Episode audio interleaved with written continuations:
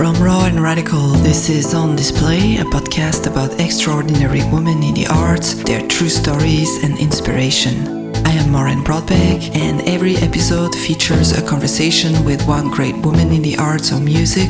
There are dialogues about real life challenges, exploring what it means to be a woman in creativity. Today we are going to talk about sex and art we are welcoming the great Maïa Mazaurette. She is a writer, a columnist, a sex editor, a keynote speaker, a painter, and an illustrator. She is French and she lives in New York. She has been researching the subject of sexuality for over 15 years now. She just published two books. One is a collection of essays published by Le Monde, which is equivalent in France to the New York Times, and the other one is a double essay that explores the narrative of the hole in sexuality. She also writes for magazines and papers such as Le Monde, GQ magazine, Usbek & Rica, who calls her a sexpert, and also Le Temps in Switzerland. She publishes every Sunday a sex chronic in Le Monde where she investigates, gives advice and shopping advice on sexuality. She had a podcast called Sex and Sounds that was running for one season. Hi, Maïa. Welcome to the show. Thank you for having me. Oh, I'm so happy to have you. Today is the opening of your exhibition here in Geneva at the gallery Analix Forever. You will be exhibiting with a photographer called uh, Guillaume Varron. The show is called Elle et lui. I can translate this to her and him. Yeah, exactly. It's funny because it's really a complement to each other because I'm a woman and I'm painting a lot of different men, and he's a man, and he's making photographs of only one woman. And I'm doing things in uh, colors, and he's doing black and white. So we have kind of opposite points of view. Excellent. Please tell me about what you will be presenting. What what is the work you will be presenting in that show today? It's gonna be about a lot of naked men, and that's what I do. It's what I love doing. Um, so you'll have paintings and drawings. And uh, so I live in New York. I've been living in Brooklyn for the last five years. And my, uh, my boyfriend is a comedian. And he has a lot of friends who are on stage all the time. And I take actors, so actors from New York, and I ask them to pose for me.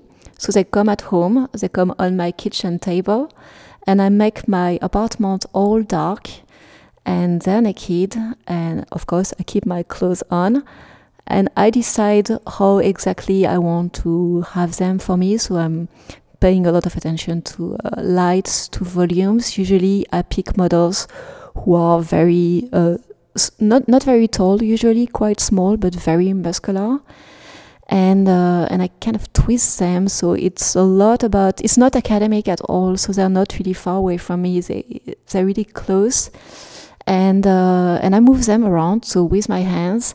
And uh, sometimes I use acrylics, sometimes I use watercolors or just uh, stand-up pencils.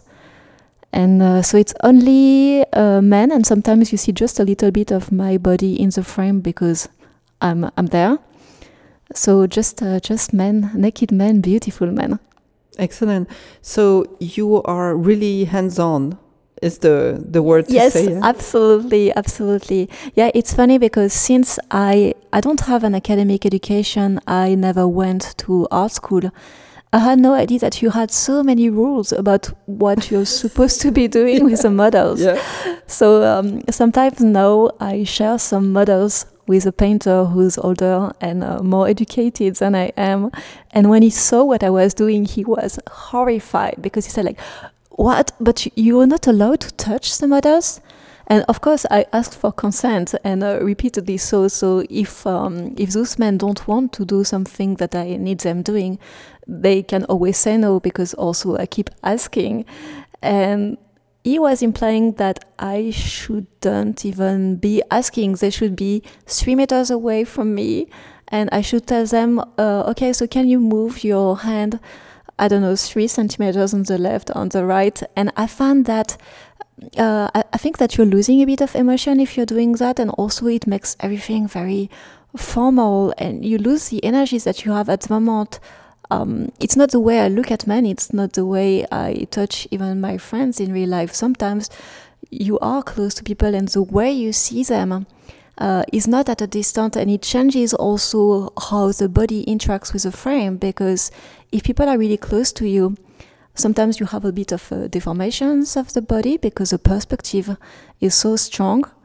But in the same time, it looks more real. Uh, you're actually just a little bit closer uh, from what you see sometimes in movies, in TV series. So it's also a graphic language that we are a bit more used to. It's funny you talk about movies because when you were explaining that you touch the models, I picture right away in my head this uh, very intense moment when you say action and yes. cut. That yeah. in between moment where you go really in the intensity of the scene you are filming.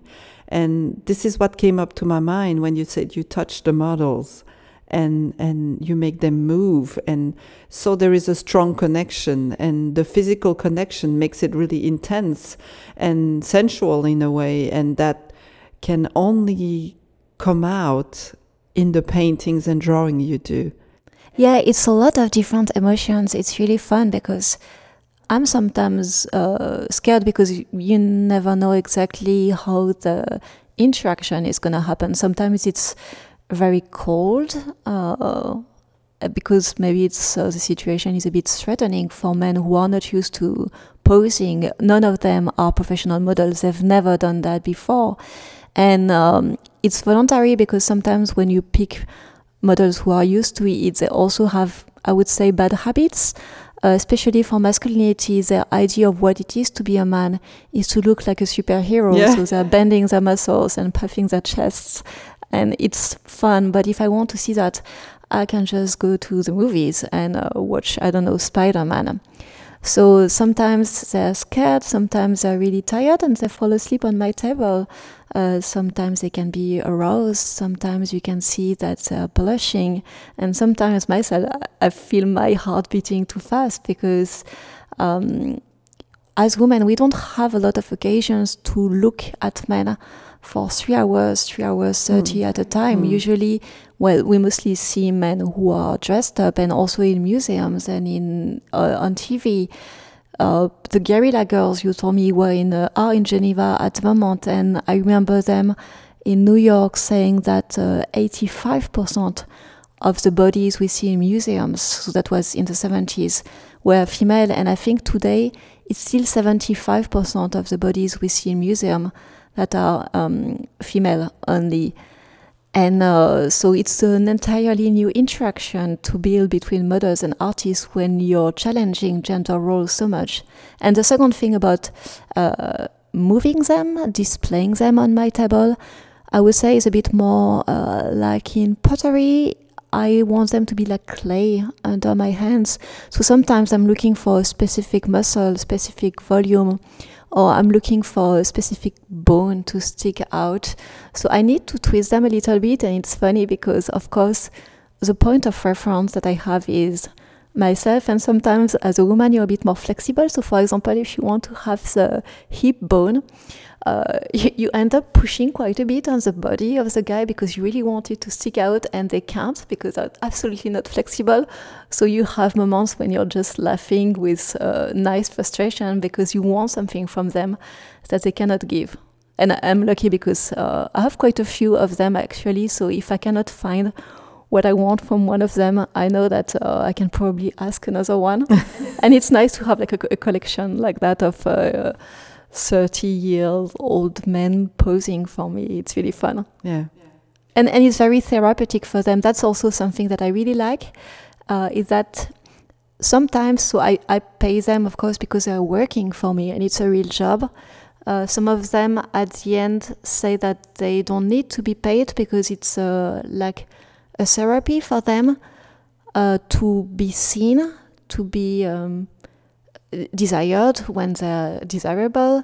Um, because as men, sometimes they have the feeling that they're invisible. Mm. And here I'm talking about actors, so people who are used to be in the light, to be on stage, but even if it's their job, um, to be also uh, moved around by directors, it's still something very different to be very close to someone for a long period of time and to be uh, naked, of course, as a man. Mm. And, and also to make it even more intimate, the way I paint them is that I have a loop of music that is less than two minutes long.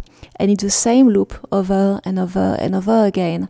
And at first, I was using that for me in order for me to uh, forget uh, the time, because if you just put music, you know that every song is gonna be three, four minutes, yeah. so you know exactly how long it's been.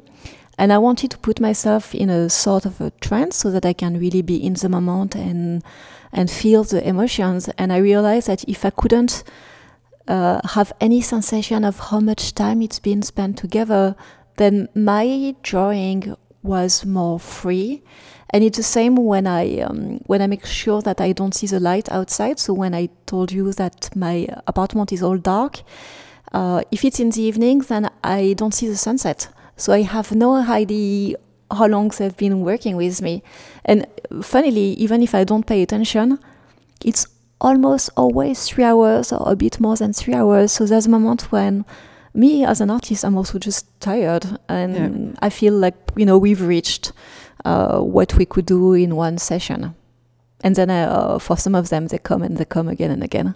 So you are, um, in a way, inversing the roles as yes, what we call normal, in a way, yes. which is even um, strange to say that actually that there is a normality to it. And it's funny because it's so unusual that when I talk about what I do, and some um, young women who are painters or photographers say that they would be interested in having men posing naked for them, but they don't know how to do it because we yet have to invent how this relationship is working in that specific dynamic of power. Mm-hmm. Because you could say that uh, around my table, so, well, um, I'm dressed and they're naked, uh, and you know, I have the money and I'm the artist and there's the money and they're working for me, but in the same time, you still have the idea that they're men and I'm a woman and that uh, I, I, pick very strong men so they could overpower me very easily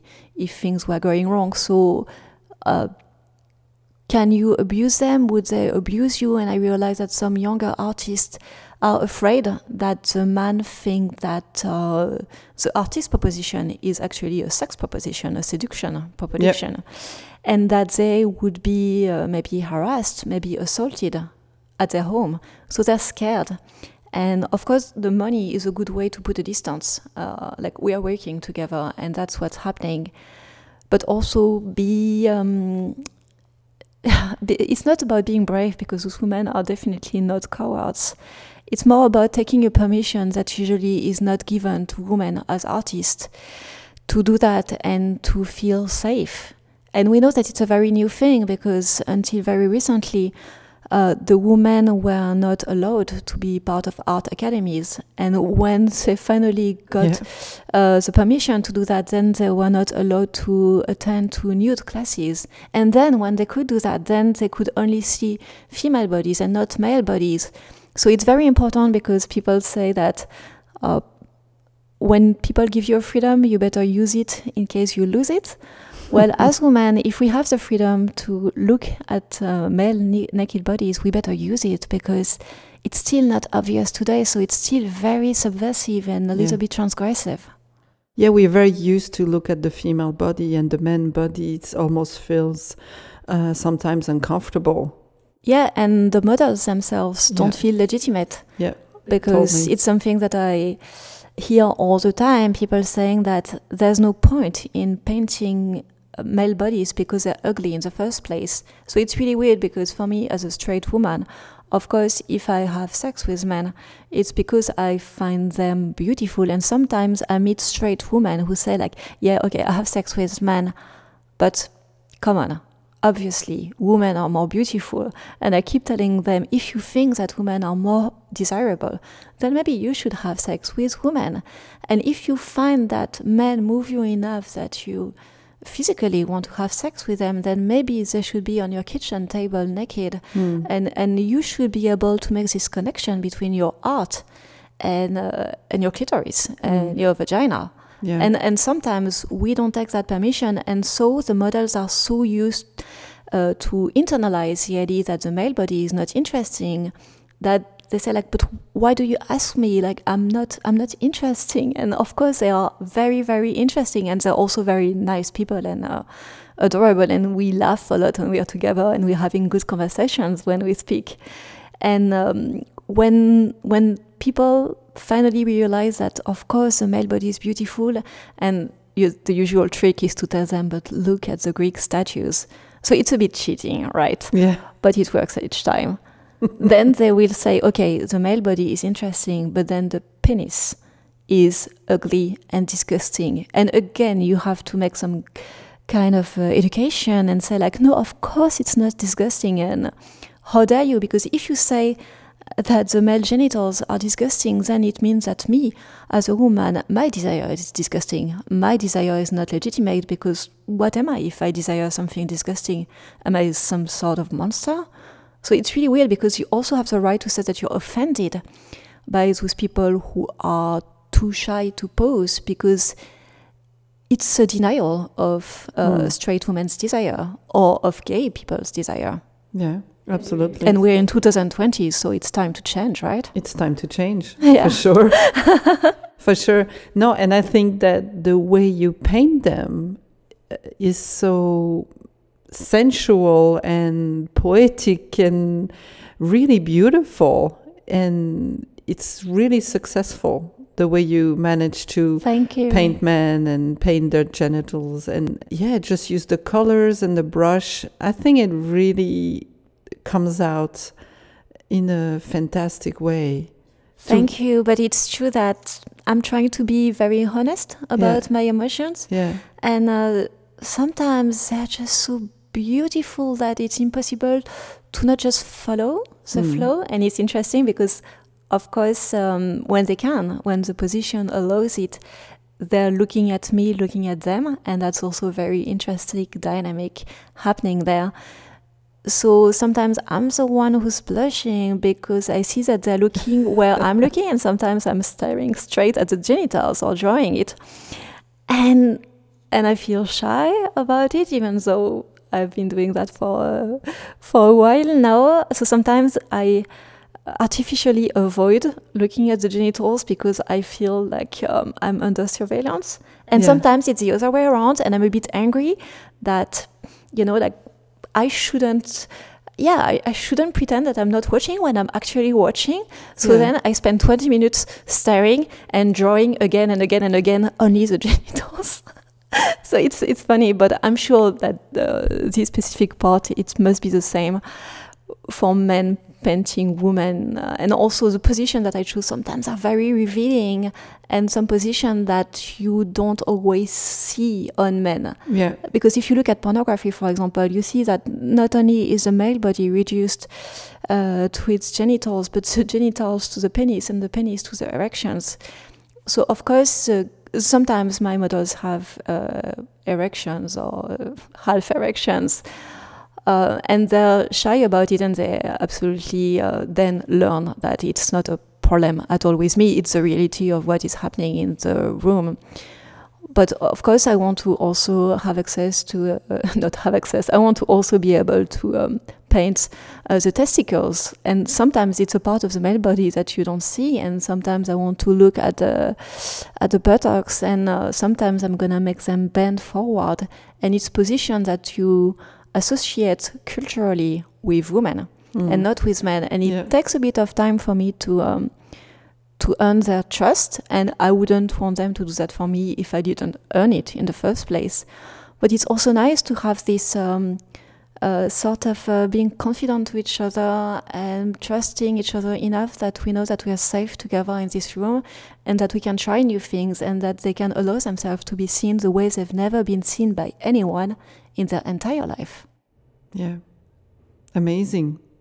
Yeah, yeah, yeah. It's funny because what is more basic in art history than to paint bodies? yeah And in the same time, you're in 2020, and sometimes your art gallerist, Barbara Polla, in my case, says, I've been doing this job for decades and I've never seen a man body display like this. yeah. because may, because maybe it hasn't been done, and it's a bit of a frustration myself when I go to museums or exhibitions when sometimes I feel that the repetition that is made about um, the codes of the female body yeah. is sometimes a little bit frustrating also because we keep reinventing the wheel. We keep saying like oh my god look at the female body so uh, curvy so delicious. But it's um, it's sometimes a little bit of the same uh, especially when uh, straight male are doing the art. I'm yeah. sorry for them.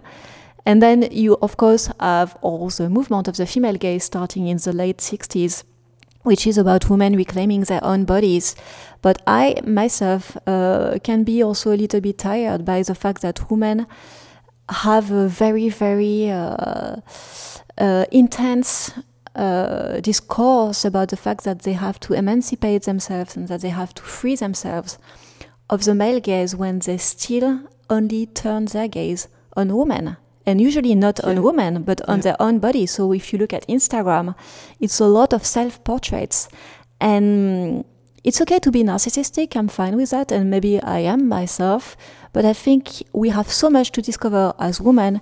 If we stop looking at ourselves if, if we stop wanting to correct the way men look at us and then we turn our gaze on their bodies. And i have no problems with being a sex object but I'm definitely a subject of desire and I want to show it to the mm. world because it is not shown and because I really strongly believe that this is where the next revolution is taking us because there's no sex revolution if women keep not taking the initiative, if women keep being the one who are seen all the time and very vulnerable about what their bodies look like and always thinking like, oh my God, uh, am I, um, how am I seen? I mean, is it that important to be seen all the time? I see it also in the body positive movement. The issue is always like, I want to be seen as beautiful, even though I'm, I don't know, uh, old, fat, black, um, if I have disabilities or whatever. But what if the next revolution was about not caring all the time if you're beautiful or not? Mm. Being able to say, like, I'm maybe ugly, maybe very uh, very common and i don't care because i have more ways to be validated by society mm. than just my looks. As women i think that we should uh, i mean we know already that we have to be uh, clever and fun and of course we are. But it feels that when we're not beautiful then the other qualities don't matter anymore. And maybe we should be able to say I'm not beautiful and I don't care at all because I prefer to look at other people. Mm. Obviously, men are really good at not caring at what they look like and to be very happy by contemplating the world. And I'm a very contemplative mm. person myself. And it's not only about male bodies, it's also about landscapes, uh, fruits, vegetables. I find that food is so beautiful. And the way it makes me feel is that I can forget myself, and it's so good as a woman to sometimes forget about yourself. I find it very liberating.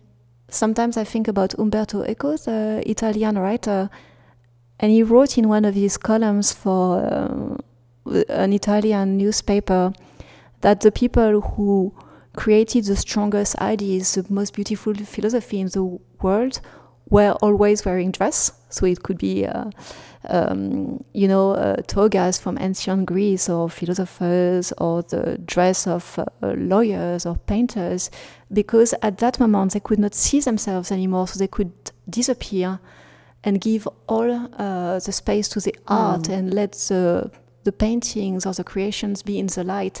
And sometimes when I paint, or even when I write, because I'm also a writer, I wear something very big that is erasing myself from my own gaze so I can uh, forget about like oh my god oh, oh my hands oh my thighs uh, and it's um, it's funny that I need to do that because it should be automatic but as women we are so trained to constantly be reflecting on ourselves and it's funny because yeah. we're doing this podcast now and there's a mirror behind you so i can sometimes see myself. And i see that my for example when i'm talking to you right now my eye is caught by my own reflection all the time.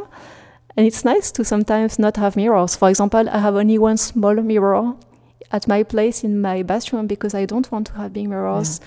And i don't want them to be anywhere You know, it makes me really think that culture and religions have made such a thing and created so many stories about the human body when it is the most natural and amazing thing that is created.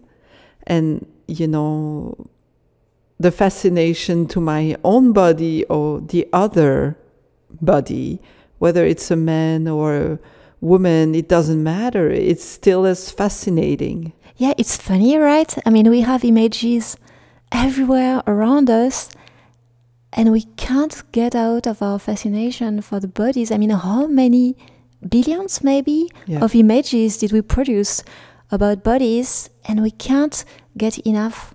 I think there's something really weird about that because yeah. at some point, I mean, I'm not saying that you could finish art the way you finish a video game, but don't you want to say that everything that could be said and shown about a female body has been shown by now? Yeah. And in the same time, it's still happening. It's still Things, happening. representations yeah. are still being produced, yeah. mass produced every day because I don't know how many selfies are taken every day, for example, or how many pictures we take on our cell phones every day, but it's probably dozens of millions.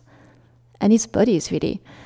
So, um, yeah, and I think that most of those images are produced about the female bodies and that we would have so much more to do with the male bodies. So I'm happy to be part of these relatively new things, at least at least for women, because men of course have been painting other men for a while. Yeah. You said it is our responsibility as women writers and artists to tell men that they are handsome to paint them and film them and describe them, to convince them of their erotic power, a power that has its foundation in cooperation and letting go, and that it will allow us to see men and live men in their entirety. I hope I translate this correctly because the text was in French. No, I, I like your translation. When I say that women should do it, it's because of um, the fact that internalized homophobia prevents men from do doing that between them and sometimes even to themselves. Yeah. If they look at another man's body, uh, they could be accused. So I'm um, I'm making uh, quotes with my yeah. fingers when I or say classified. that. Yeah, exactly. Um, yeah. And we know that it's very dangerous to be labeled as gay still today. Th they could face physical aggression and I hear it sometimes when I make a comment about a man and I say like, oh wow, look at him, he's very handsome or very muscular or whatever. And other men around me will answer, oh, I, I don't know, no, I'm not able to have um, an aesthetic judgment on another man's body. And who exactly are you trying to convince when you're saying that? Because of course we have an aesthetic sense, mm. and of course we have a, a judgment sense that is always active in our brain, but they manage to shut it off in order to not be labeled as gay. So I think if women do it first, it might them make them understand that they can have an aesthetic judgment without having any, uh, without making any political, personal, intimate, sexual statement. Yeah but that we have to show them that it is possible because I think it's rooted very, very deeply into their psyche. So it's our job and it's a very, very nice and fun job to do. Yeah. Because as women, we've been complaining, we've been uh, saying repeatedly for good reason that our bodies, especially in advertisement, have been cut into small pieces. And the body of man is also as I was saying before, actually really, really more and more cut into smaller and smaller parts. And they feel that they have to be perfect. And the kind of pressure that we feel as women to be always young and skinny and very firm, they start feeling it with beauty standards for men yeah. who become highly unachievable because what we see in the um, in the movies. Actually, the, the bodies that we see in movies are more and more the ones of superheroes. So I remember recently watching on uh, Netflix The Witcher, and the the man it's Henry Cavill has a wonderful, wonderful body. But he was also saying that when you see his body, it's not fake, but it took him, in addition to months and months of physical preparation, three days without drinking water almost in order for the skin to be dry enough that it would kind of be glued to the bones and to the muscles. And uh, it, he was saying that he was so crabby because he was in pain uh, yeah. physically and emotionally and that he didn't want to talk to anyone because he was thirsty and that's the price to pay if you want to be that very beautiful impossible man the same way that as women we keep saying those bodies in the um, Victoria's Secrets uh, yep. uh, catwalks, and I think it's the same that they don't drink for a while before. Do we really want to look like that, or do we want to create new representation showing that different types of body are beautiful, and if they're not beautiful, that they're interesting? Because sometimes you don't have to have beautiful bodies to end up in museums, and you don't need to be freaks. Uh, also you don't mm. need to be in the caricature of the mm. other side and saying like oh my god because it's ugly then it's so fascinating because that's also weirdly objectifying for the people whose bodies are not in the norm I think that the same way that in my columns I like to talk about the sexuality of the very, very basic people who've been together for 20 years, who are straight, who are not doing things that are very spectacular in bed, I would like more and more to turn my attention to bodies who are not very ugly, not very beautiful, but have their um, maybe their strengths of life really, because um, then you're in a way closer to uh, to the standard. To then you're closer to maybe the average nature, and that it's perfectly sufficient hmm. to end up in a museum or, or in an exhibition. Yeah, you know that's funny because um, I saw a movie not long ago, and unfortunately, I cannot recall which movie it was, but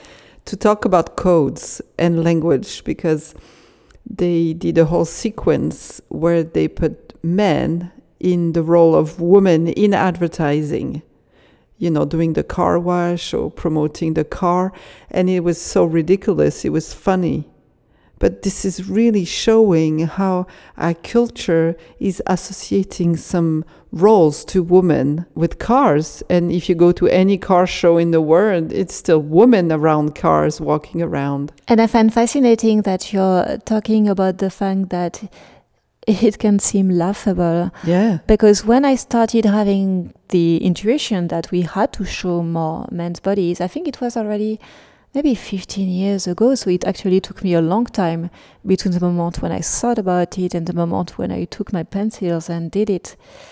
I was talking to, I think uh, it was GQ magazine, but I also had uh, talked about it with, I think, Marie Claire at the time in France. I wanted to have the equivalent of uh, male pinups. So yep. just beautiful bodies. So it it would work in a female magazine or in a male magazine. And both uh, chief editors replied that it would be ridiculous. And as women, we see that when we express a desire for men that is not based on their intelligence, their sense of humor, and the fact that they are fascinating people, if we're just interested in the body, we very quickly have people saying like, "Oh my God, you must be such an idiot. Uh, you're the kind of girl who likes boys bands and Justin Bieber, and uh, I don't know who's the equivalent today, maybe uh, Timothée Chalamet."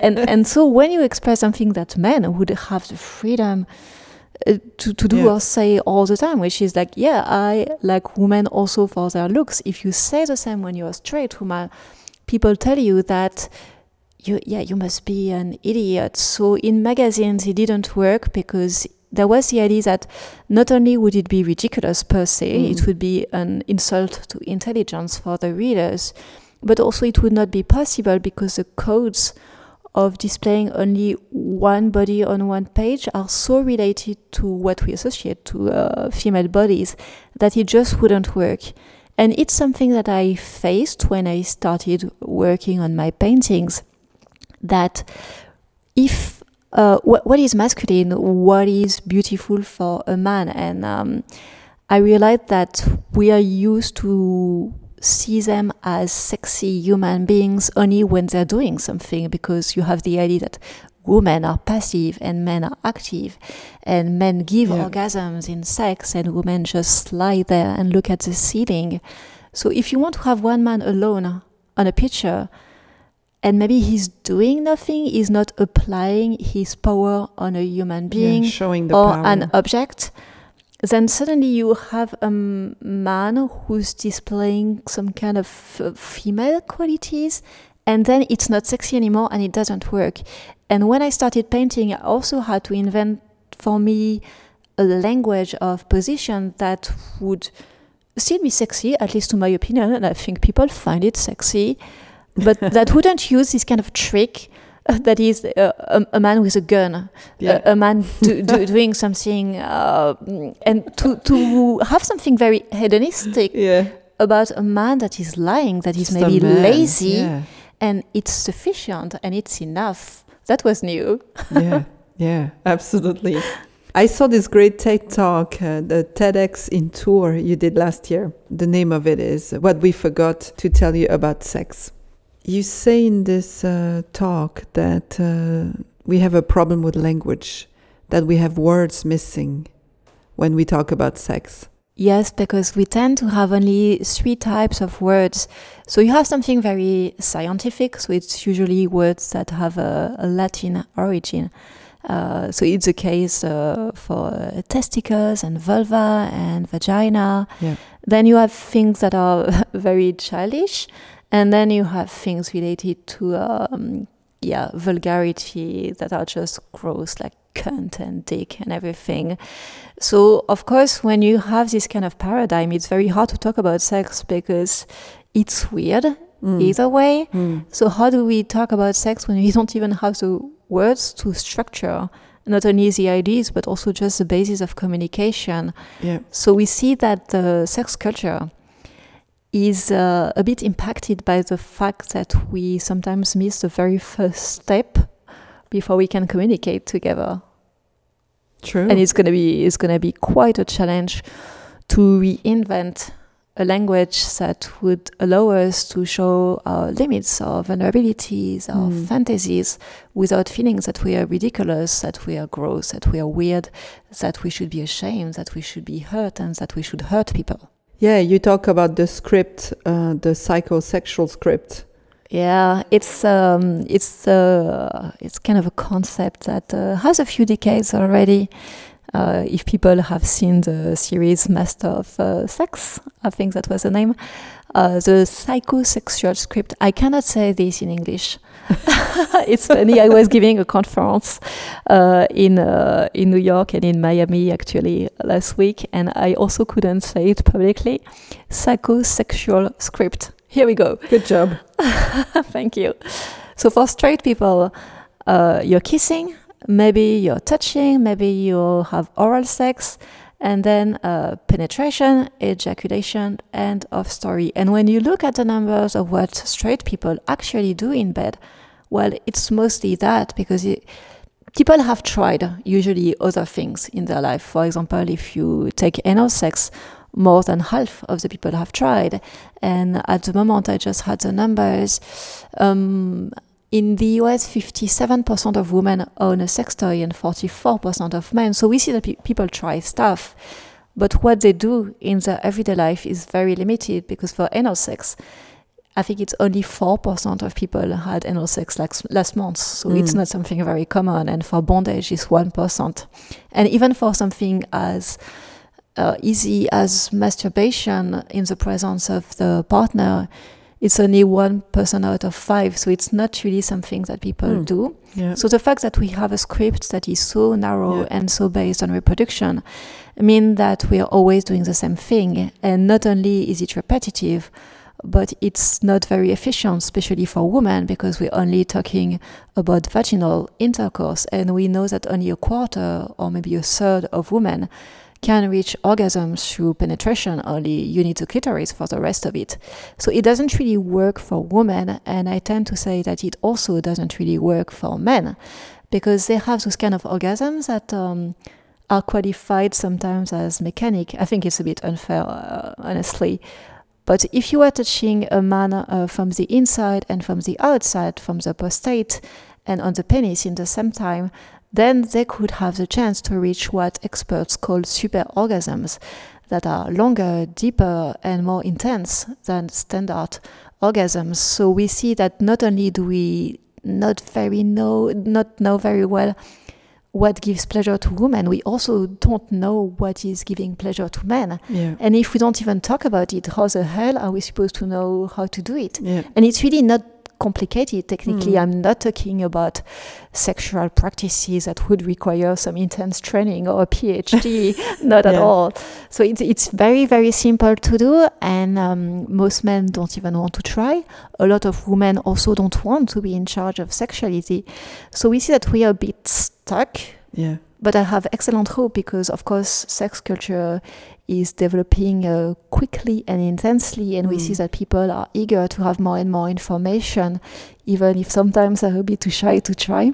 So, um, yeah, w- there's still so much to do in that field. It's crazy because we keep talking about how my parents' generation liberated sex. But they liberated sex for reproduction. They kept doing exactly the same type of intercourse, just Yeah. with different people. It's actually very interesting that sex and money have the same limited or non existent education when you think about it.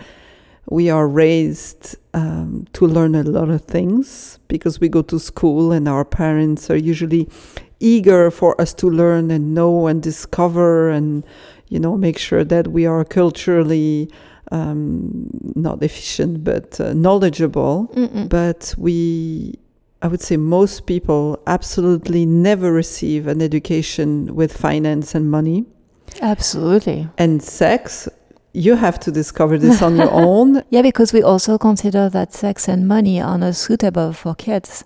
yeah. That they they shouldn't know about it because it's Yeah. something that they will discover very uh, Yeah. late in their life, and it's a bit weird because we know that kids have access to smartphones and devices, sometimes very young, and sometimes, of Yeah. course, they can pay. I mean, if they're young enough to receive advertisement, then they're already in contact with money and sometimes very aggressive capitalism. And also for sex, we know today that at 13, 14, most kids have watched porn, intentionally or not Mhm. and that for a solid fraction of them, they will have seen pornography before they turn 11, so before they reach puberty. Hmm. So they don't have, I mean, they're not equipped uh, intellectually to understand what's going on, but also physically. It's crazy because it gives you so such weird standards, and Yeah. I would ev- even argue that even as adults, we are still not equipped to watch pornography. It is so hyperbolic, it's so crazy, and we see what it does to us because sometimes we're a bit in denial. We say it's just porn, and I'm watching, say, you know, once every second day, and it's just 10 minutes, and then, you know, I'm relieved of my pulsion and I just go on with my day. But imagine putting the same images for years and years of your life. Uh, even 10 minutes every second day. I mean, I would have learned Chinese or Russian. Uh, I mean, that that's brainwashing. It's a lot of time that we could spend uh, learning about sex in a different way or taking care of our kids or, I don't know, petting a, our cat and pretending that it has no consequences to expose yourself repeatedly Hmm. to images that are very um, very alike all the time it's always Yeah. the same codes of course it has an influence of you and of course it teaches your brain to desire certain things and uh, it's true in the brain if you look at a, a brain imagery you see that uh, a gratification system is uh, more and more efficient if you keep doing the same thing. You know, the first cigarette, maybe you're coughing, but if you keep smoking, then you're having this pleasure when you also have to increase the number of cigarettes that you smoke to have the same kind of pleasure. So in pornography, you, you don't really have to, you don't always have to raise the intensity of what you're Mhm. watching. But of course, uh, your brain is trained to be more and more efficient in uh, in using it, and then it's difficult when you go back to real bodies. Sometimes I'm really I don't want to to caricature the topic because of course it's complicated. and It depends if the people are vulnerable or not. But you nobody should say that you can do something a lot in your life and it would have no consequences. Of course, everything we do in our sexuality Mm. has consequences because everything has consequences. There- Mhm. there's nothing we do in our everyday lives that doesn't have consequences. For sure. And sometimes it's a bit naive when you say, "Oh, it's it's sex. It doesn't mean anything. It always Yeah. means something." Yeah. How do you, as an artist and writer, how do you navigate all this painting and uh, drawing nude uh, men and uh, writing about uh, sex and sexuality? I think that for the paintings themselves, people have seen my, my drawings and illustrations for a while, so they were expecting at some point to see something a bit more serious about what I can do. Yeah.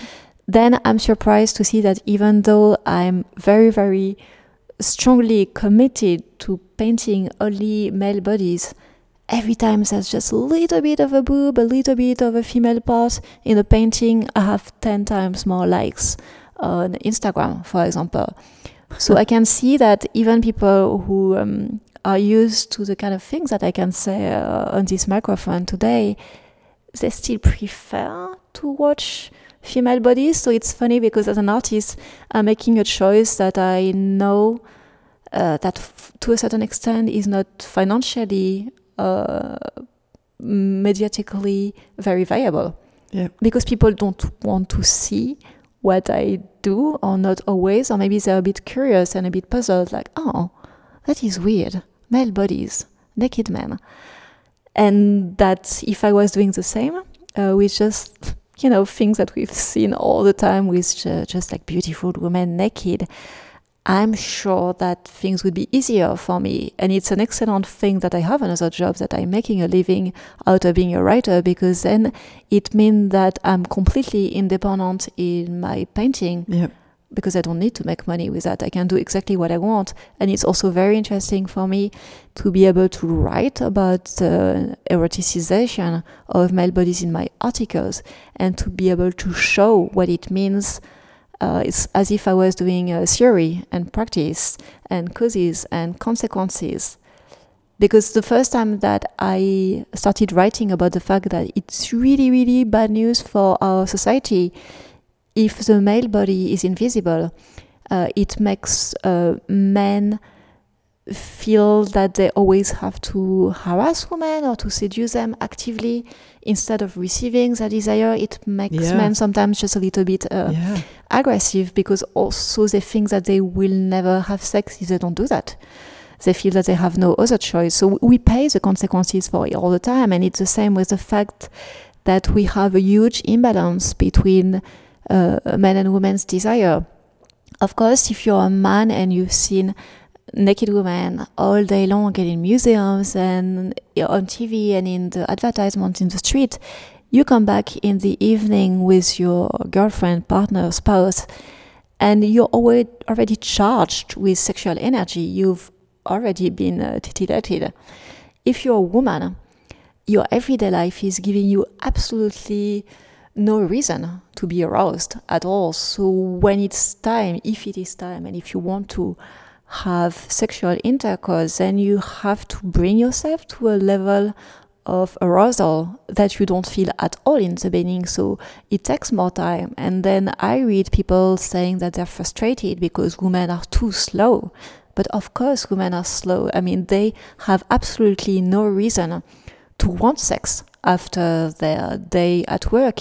And of course, if they're going at work and then have to do domestic tasks and then have to take care of their kids and sex is mostly happening in the bedroom which is a place where women feel a lot of mental charge because say you have laundry in the corner then you're thinking, oh my god, I need to do the laundry, I need to change the sheets.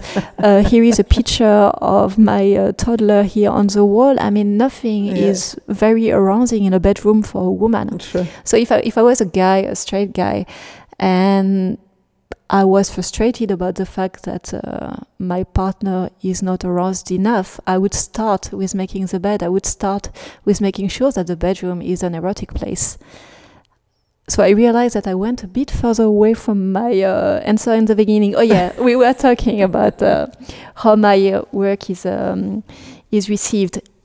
Yeah, so in 2009 already, I started writing articles about the fact that if we don't show uh, males' bodies, if we don't learn how to look at them, then women will never be able to have the kind of sexual desire that would make their sex life uh, not um, similar to the one of men, but just maybe more comfortable for Mm. them, maybe nicer. I realized that some people couldn't even imagine what I was talking about because they could not imagine looking at a man in an erotic way. And I Mm. was doing at the time a sort of call for artists, like, please, women, if you have sex with men, just take your take your camera, take your pencils, and do it and show this. And that was a big silence in front of me for uh, a number of years, and uh, nobody really wanted to do that. And at some point, you know, if you really want something to happen in the life around you, you just have to do it yourself. Yeah. So, yeah, two years ago, I decided that I could not keep asking people to do something that I wouldn't want to make happen myself. Yeah.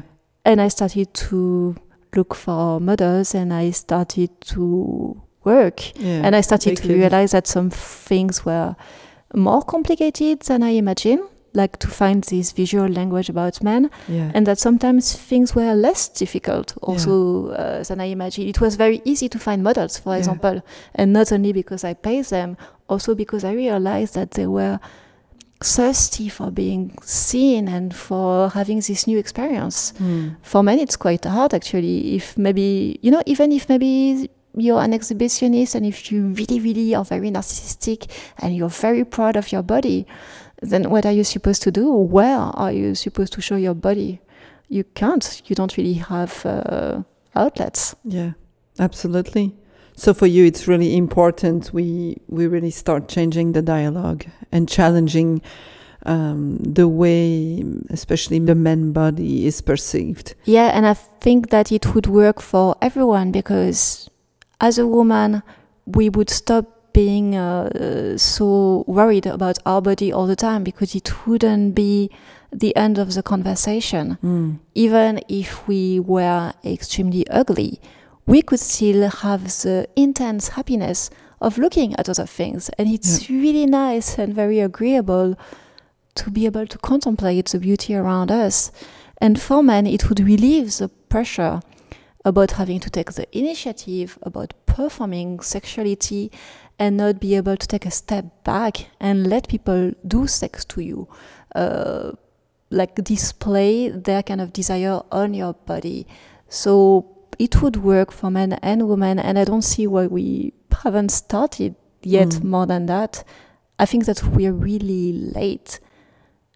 It's it's funny because I see that there's a resistance. When I started writing about this, I told you in uh, 2009, I thought that immediately people would understand what I was talking about and that we would just start yes, start creating a lot of images of uh, male bodies, and it really, really didn't happen. And I don't really see the trend coming. Actually, I'm a, I'm unfair a little bit because now I start to see Instagram accounts that were created in order to celebrate men's uh, men's bodies. So some of them are, of course, gay Yeah. uh, gay accounts and it's really good and it's very very beautiful and i'm myself a big consumer of gay art uh, it's very inspiring for me but i also don't want to consider that as women i should outsource my desire to gay people yeah. and also i think that gay men are very receptive when I show them my paintings because it's another point of view on Yeah. something that they like. So it's a very friendly and Yeah. good interaction between uh, me and my gay friends. Uh, and uh, so few women are starting art collectives about male bodies, but so far there's nothing that I could just really recommend because I think it's in progress at the moment. Yeah. And if we w- if we were recording this podcast in a year, I'm sure that I could come with a bunch of names that people could just type on their computer right now. It's still quite young. Yeah, it, it's really young, but it's also exciting. You know, we, we shouldn't be depressed when we're having this conversation. And obviously, we are not, because it's also really nice and um, uh, fascinating to be at the beginning of an experience. Sometimes, you know, Yeah. in art, we arrive after the big revolutions and we feel like, oh my God, it's not like in the 60s, it's not like in the 70s. Everything has been said and done. And then here we are with the queer cultures, the new female gaze, creating something that is entirely different, that yeah. hasn't been done before. And as artists, it's, uh, it's a great uh, joy to see that we are relevant today. Absolutely. That we don't have to feel that we're inferior yeah. compared with uh, some big names from the past. You know, yeah. who's going to be the next Picasso or Egon Schiele? I have no idea, but I'm sure it's someone out there. It's very exciting and interesting, this door you Especially today, right? Yeah. When everyone is talking in the news about the end of the world and how the nature is going to collapse. To feel that something is starting and not being destroyed and not about to fail and that we're all about today is very comforting. Yeah absolutely. You said that uh, today we have the means to create a sexual utopia. Yes, I'm so happy about that uh, because I think that in my generation, so I'm 41 for the record, I've been raised by parents who were 18 during the Great French Revolution of May 68. So I was raised by people telling me that the revolution had already been done, and especially yeah. the sexual revolution. But as I was saying before, the revolution that my parents made, which is great, was about reproduction, about the fact that they could have sex without producing babies, and sometimes you just don't want to have more kids. So, of course, that's a wonderful thing, but what's the point if you keep having the same type of sex? And today, I would say that my generation and the next one to come is creating a change in the sex that we have. Am I a woman? Am I a man? Am I something in between or beyond? Uh, the sex we make, what kind of things am I doing in bed? Exactly, is it happening in bed? Who am I having sex with? Do I have to be straight? Mm. Can I be queer, uh, gay, lesbian, pansexual, bisexual? We have a lot of different niche and uh, asexual and uh, mm. gray sexual. There are so many things that we can do. Do I need to be in a couple? Do I need to practice monogamy? Can I try polyamory? Can I go to swinging parties or orgies? Uh, should I cheat on my partner? Have affairs? Have a double life? Uh, should my partner ask for consent? How? How much? How long? Mm. So we see that every single piece of the sex machinery is being challenged at the moment. And I know that sometimes it's very confusing that we feel that it's too much and uh, we're overwhelmed by the situation. And we have the temptation to go back to the good old days, and yeah, it's really, no really bad idea. exactly, no question asked. You spread your legs, and uh, that's what's happening. No, very seriously, it is great sometimes to be puzzled, to be lost, because then we can write a different sex map. Uh, yeah. Yeah, exactly. Absolutely. So sometimes yeah. what we what we see as a pressure, of course, this feeling is completely valid, but it's also such a big chance because the alternative is shame, embarrassment, and censorship, and the alternative is silence and not being able to create our own codes. Today, the problem that we have is that we have too many, too many possibilities. But what a luxury it is in sexuality mm. to have too many possibilities. So sometimes I think we should be a bit more grateful, uh, even when we are feeling some kind of discomfort, because really, I think all the older generations would have died to have the chance to be lost in their sexuality. Yeah, and celebrate. And celebrate. Yeah. And celebrate. Yeah, yeah, yeah. yeah. Celebrate yeah. new discoveries. Yeah. Yeah, and uh, I don't know what the listeners' sex utopia is about, but I hope that they keep looking for it, that they can try to intellectualize it, to verbalize it, and that they find partners who share the same dream. Because we also don't need to share the same dream. I don't need to be uh, to be right. I don't need to convince people when I'm doing a podcast like this with you. I need people to also disagree with me and uh, maybe through me or representations or Netflix or books that they read, create their own unique way of life and then own it and then Mm. reclaim it and celebrate it. Yeah. So my wish is not to um, to say what exactly is the sex utopia. I just want to uh, to explain what is mine so that people can disagree and make their own. yeah, and open a door and Yeah, exactly. start to take the first step. Yeah, and and then it's funny because you take the first step, and uh, maybe you're falling down the stairs, but uh, Oh but well. you can you can you, you can uh, go in a number of direction, and you can climb back on the stair if Yeah. you're if Yeah. you're lost. Yeah. Maïa, thank you so much. I can't wait to see your show tonight. Yeah, and it's funny because you said you wanted to do a short podcast, and this did not happen, right? No, it's an hour. It's an hour. Oh wow! Thank you so much. Thanks. On Display is produced by Raw and Radical, an inspirational movement, resource, and community for women who want to be creative and live a creative life. You can find out more about the artists on this series by going to rawradical.com. Please leave us a comment and a review on Apple Podcasts or wherever you listen. It truly helps other people discover the show. Please visit us and subscribe to our newsletter to get updates and more goodies. I am Maren Brodberg. Thanks for listening.